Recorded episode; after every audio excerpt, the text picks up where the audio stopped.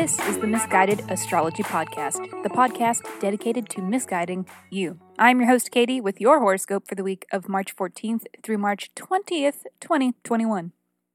For those of you who are new to the Miss Guided Podcast, welcome. This is yet another edition of a weekly horoscope series that comes out every Sunday slash Monday these horoscopes are written for your rising sign, which is different than your sun sign. But if you don't know your rising sign, then the sun sign will still be able to give you something. Both scopes in tandem make up your complete astrology forecast for the week. In addition to these weekly scopes, my co host Jackie and I also put out a birth chart dissection each Thursday. Listeners write in with questions which we attempt to answer by inspecting their birth chart. Um, please consider checking one of those out. Uh, they can be found in between the rounds of horoscopes, usually nestled between Aries and Pisces. The titles are in all caps so that they are a little easier to spot. Um, the most recent one was really fun. Shout out to Ali for writing in and allowing for some misguidance. Her episode is titled, I Struggle with Confidence in My Talents. If you can relate, consider giving it a listen. Also, if you leave us a review on iTunes, let us know and we will send you an in depth birth chart report. Email us at misguided, M I S S, guided astrology at gmail.com or slide into the DMs on Insta. We are misguided astrology there. Keep us posted. If you do reach out, we will need your birth date, time, and location to render an accurate birth chart report. Uh, moving along from the promos, Neptune Week. Am I right? Good job making it through last week, everyone. It was hard to know which way was up. And it ended with a new moon in Pisces. I hope you are all setting your goals for this moon cycle. Now is the time to do it. Wait a minute. Mercury's shadow period ended. Things are really coming together. And while we are on the topic of Mercury, Merc is moving into Pisces this week. This signals a shift into communication that is a little more emotionally in tune. It's fun, it's creative, and expressive.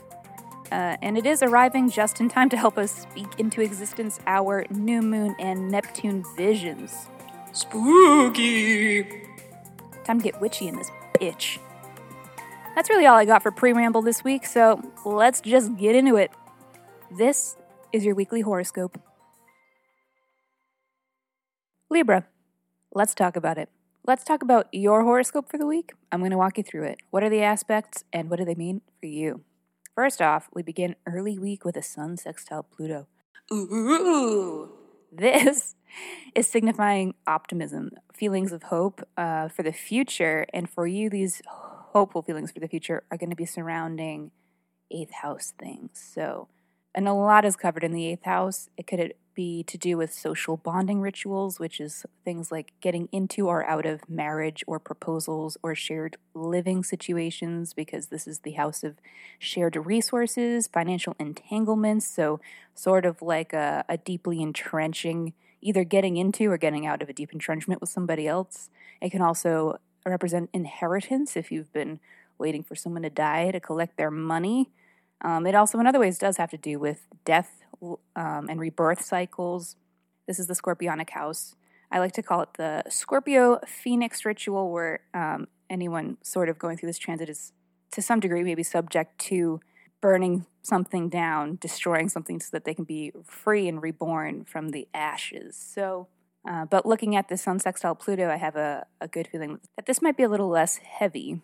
It looks like something enjoyable is going to happen, which is ideal moving into the midweek, and I'm going to explain what's happening here. Midweek, it does have to do with the early week. Venus sextile Pluto is representing deeply buried feelings resurfacing. We deeply bury our feelings because of trauma, because it was a situation that wasn't kind to us and that sucked and that we buried deep inside ourselves. So, what are these deeply buried feelings having to do with for you? It is also having to do with eighth house things, shared housing or close relationships, you know, the cycle of personal revolution where you burn it down and are reborn from the ashes can be messy in the burning it down, but does it ultimately lead to you being in a better place?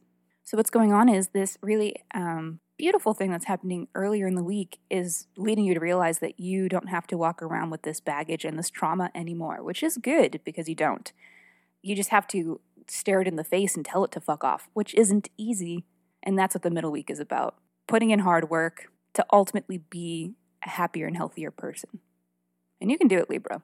It is important for Libra above other signs to go into this with a little more mindfulness just because it is really easy for Libra to really only want to dwell in the lighter places. And the eighth house can be kind of dark ish.